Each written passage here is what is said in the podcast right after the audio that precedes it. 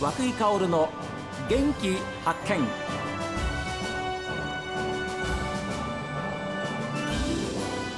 こんにちは和久井薫です。和久井薫の元気発見。この番組は私が発見した北海道の元気な人と出会っていただきます。今週は厚別区厚別中央1条6丁目にオープンしましたビビ新札幌2階ビビパークで行われました公開録音の模様をお聞きいただいています。医療法人札幌ハートセンター理事長であり札幌心臓血管クリニック院長の藤田勉先生のお話です。それまではあまり漠然と医者になって何かしようという発想もなかったんでまああの大学の医局に残るのかなと思ってたんですけど、えー、まあその時にこれじゃダメだと思ったんで医局に残らない、まあ、まあ同級生全員に止められましたけどね。そうでしょうね。当時はね。お前あの将来職なくなるぞって脅かされましたけど、えー、まあ蓋を開けてみたら間違ったんでよかったなと思ってますけど。でもやっぱり一つの信念みたいなものがあったんでしょう？信念。そう信念ですね。医者はこうあるべきだという完全な思い込みで特集会に入ってますから。でそれでもし失敗してもいいと思ってたんで、うん、まあ開業した時もそうですよね。あのみんなに止められて、えー、いや絶対うまくいかないだろうとかいろいろ言われたんですけどもその気にしてないので。でやり続けたらなんとかなるという。いやでもそ半端じゃないですもん先生。会員した当初のことも含めて。まあそうですね、えー、ですから本当に先生と志を一緒にするまあ最初は何人ですねお医者さん。お医者さんは最初は3人です。先生入れて3人。3人ですね。はあ。で19床19床でそう。で看護師さんは、えー、その当時は一人も集まらなかったんですよね。どうしたんですか？いやもう募集ですよね経験未経験でもいいって言って。循環器の病院で。だからあれですよあの患者さんが入院しておかしくなるじゃないですか、すべて僕で病院泊まって全部自分で見てたんですよ。最初みんな慣れないから。だからおかしかったこのいわゆるあの血圧なんぼ脈拍なんぼっていう数字を出してこうなったら僕をすぐ呼べって言ってそれで鳴らさせたんです最初みんな見方が分からなかったから。じゃあその病院で藤田先生のもとでまあ、研修というか勉強そうですね。それでみんな育ってくれて今はもう本当にもうあの看護部に関してはもうスペシャル部門ですよね。ICU もあるしもうとても優秀な看護師さんばっかり。先生の一日の始まりってどういうスケジュールなんですか？今はちょっとあの体を壊してしまって、はいはい、まあ、足を悪くしたんで今ほとんど病院にいますけど大体朝3時に起きて、でそれからあの朝の朝6時から患者さんの説明があるんですよ前の日治療した患者さんの退院する患者さんの。朝6時から？そう。その6時の開始あの説明する前の準備を3時から始めるんですよ。カルテ全部見て。で僕が説明する人もいるんだけど半分ぐらいは下が部下が説明するので、うん、それがおかしくなってないかどうかのカルテチェックを全部するんですよ。大体1時間ぐらいで。でそれで大体終わるのが4時半5時でそこからひとときの楽しみタイムが始まって。何ですか？30分仮眠するんですよ。それが最高に気持ちいいんですよねでそこからまた、まあ、大体5時半6時から総合開始なんで患者さんの説明は5時半ぐらいから始まってでそこからもうずっとノンストップですね終わるまで。開始外来もカテーテルも全部始まって終わるの大体早ければ昔は3時ですけど今もう大体5時ぐらい。遅いと今7時夜7時8時ですね。うわでその診察あるいは説明その手術が終わった後も先生やってらっしゃるんですよ何か？いやいろいろと仕事してますしあとあのまあ休館とか来た時に全てコールは受けてるので、えー、あの指示出しは必ずするんですよ。もうそんなことしなきゃいいんですけどねいまだにやっぱ心配でやっぱうちの病院に来てくれた患者さんが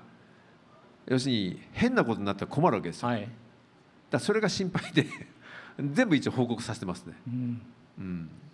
で藤田先生はそういう激務が済んでもですねすぐ家に帰らないで例えばなんか自分の体力増強のために。ああの病院の中にあのジム作ってるんでそこで筋トレとかやってますね。すごいなだけど、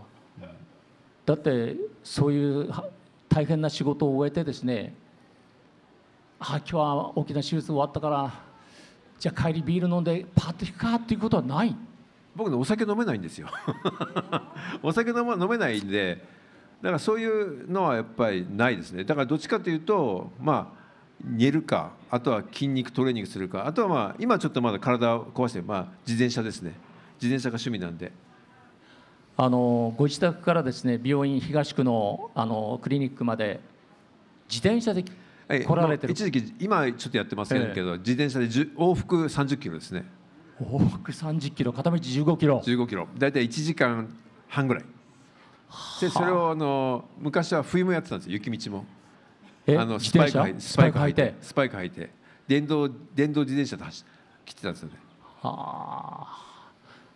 そうもうとことん追い込むタイプですね。そこ追いこ追い込んでそのそれをちゃんとクリアしてやらないと分かりますよね。あのルーティンみたいなもんですよ。それをちゃんとできない自分がいたら良くないということで。追い込み型ですね完全にね。それは先生にしても人生の修行ですか？もう人生の修行ですよねやっぱりね。いやいやいやずっとやらないとやっぱりそうしないとやっぱり自分の気持ちと健康がちゃんと維持されてないとやっぱ患者さんにいい出力ができなくなっちゃうんで、うん、僕にとって一番優先順位がさっき言った1に患者さん2に職員3番目僕自分なんですよ。自分の優先度はひ実は低いんですよね。低いんでよくよくみんなに無理してるな無理して止められるんだけど無理しちゃうんですよねでも先生のそういうお話をお聞きしてですねあ先生の患者でよかった、えーそういうふうに思う方もたくさんいらっしゃると思います、えーラジオを聞いてる皆さんの中であ藤田先生知ってるよ、えー今見てもらってるよっていうのリスナーの方もたくさんいらっしゃると思うんですけれども先生はあのそういう意味ではですかお仕事患者さんを見るときに効率っていうのは優先しないんですか？いや効率は優先させますね。やっぱりさせるたくさんの患者さんを見なきゃいけないということと、はいはい。あとは救急断らないので、ええ。救急車を受けるためにはそのスペースを空けなきゃいけないベッドを空けなきゃいけないんですよ。だそのためにやっぱこうどう効率よく見るかということは常に気をつけてますね。ですからよくあるのが検査結果で何ともない時に何ともないっていう一言だけで言うと怒られる人が多いんですよ。ちゃんと説明しろって言われるんですけど何ともないものには何ともないが言えないんだけどここがこうでこうでって説明をしてほしい人がたまにいるのでまあその時は説明しますけどもそのおかげで一人でも休暇が見れなくなったりするのが僕は嫌なんで、やっぱりその困った患者さんを助けたいという気持ちがすごく強いので何ともなかった時点でやっぱりあのまあ問題ないので安心して帰っていただいていいと思うんですよね。えー本院が東区です。で新札幌に分院ができました先生また新たなそうですね今年施設を作るの6月にあの豊平市役所前にもう一個分院ができますね。ほらそれはどういう意図ですか？いやそれはですねもともとそこ整形科の病院が開業するんですよ。でそこの先生がぜひ一緒にやってくれって言って頼まれたんでまああの豊平地区ってうちからやっぱすごく遠いんですよ。はい。対局にあってでうちがサテライトっていう病院を持ってるんですけどええ。実は豊平区にないんですよね。でそういった意味では作ってもいいかなっていうことを考えたのでえ作りましょうということで今年の6月一応オープンの準備をしてます。はあ一昨年新札幌オープンしました。で今年6月今度は豊平区にオープンします。本院もちょっと本院も今そうですね本院も5年以内にあの境町の横に徒歩5分のところに土地を買ったのでそこに病院建て替えるつもりですね。先生すごいですね。だけど行動が。そうですね、うん。じゃあ今の東区のあの場所の本院はより地下鉄に近くなる。地下鉄で本当に本当に5分5分って3分ですね。であと狭いのがあってやっぱりさっき言ったま待合室をなんとかしたいとかあと入院のベッドもやっぱ狭いのでそれをちゃんと大きくしてあげたいという気持ちがあるので、まあ、それ建て替えたいというのがあって。で今のある病院自体はまだ使い道があるので、はいはい。まだ短い、まあ、15日しか経ってないので、ええ。ええそこは今他にうち他に病院たくさん持ってるんですよ。はあはあ。透析の病院とか、ええあとリハビリの病院持ってるんでそれを統合させて将来はリハビリの病院にしたいなと思ってますけど。先生が今いっぱい病院持ってるっていうお話ありましたけども藤田先生あの北海道からアジア世界に発信できるそういう連携も、連携もされてるんですよね。はい、連携もしてますね。えであとは今香港。要するに日本って医療環境はとてもいいんですけどやっぱりその規制が激しい国なんですよ。ですから海外の方が新しい治療が早いんですよ今ね。残念なことに。えあそうなんですか。だからその最先端の治療を学ぶもしくは入れようと思った時に香港とか中国とかインドネシアとかそこの地域を経由した方が早く学べることもあるのでそういった意味で連携をしてますね。改めてですけれども患者さんと向き合う姿勢向き合い方藤田先生はどんなふうに考えていらっしゃるんですか？いやあの向き合う姿勢そうですね、まあ、基本的に患者さん僕患者様ってあんまり言わないんですよ、ええ。患者さんとしか言わないんですよ、はい。それはどうしてかというとお互い平等だと思ってるので、うん。僕が偉いわけでもないし患者さんが偉いわけでもない、はい。お互い平等で。ただ僕は自分の仕事としてプロフェッショナルとして患者さんに困ってれば自分の身を捧げるわけじゃないけど削ってでもちゃんとしたいっていう思いでやってるのでやっぱ患者さん第一ファーストでやりたいと思ってますがただその過剰なよくある患者様患者様っていうのはちょっと違うかなと思いはありますね。ですからそう思いで、まあ、一番向き合う時に大切にされているというようなことなんだと思いますけれどもどうでしょうこれから、えー藤田先生が理想の医療というか、ま、札幌ハートセンターも含めてですけれども、えーどういう方向というふうに考えていらっしゃいますか？もう先ほど言ったようにその最先端の医療を最速で患者さんに提供できる24時間提供できる病院を維持したいですからあと一番は今一番自分のミッションはここの病院を100年続ける。これ一応ミッションです。あの多分皆さん分かってるかもしれないですけどあの北海道って札幌って単科病院がすごく多いんですよ、はい。脳外の病院循環器でも多いんですけど2 3 0年前にできた病院ばっかりなんですけどほとんどがこうなったんですよ。右肩下がり。新潟下がり。ですからやっぱりその継続性サステナビリティって今言うんです。それがすごく重要なんで僕のミッションはとにかく札幌のこの札幌ハセンターを日本の中で確固たる地位にし100年後にも残る病院にしたい。というか新幹線が来ますから札幌に。はい。それで日本全国の患者さんをなんとか助けたい。というのが今の僕の考えですね。ですから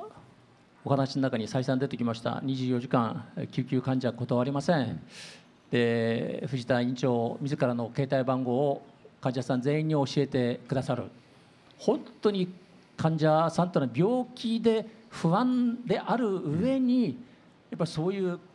藤田先生のような見方をしてくださると本当に安心するんですよね。と思ってもらえるとありがたいですね。ええ。あのラジオを聞いていらっしゃる方も本当にそういう思い一緒だと思います、えー今週はですね藤田先生から心臓病の予防そしてもしなった時のまあ治療、えーいろんな患者さんとの向き合い方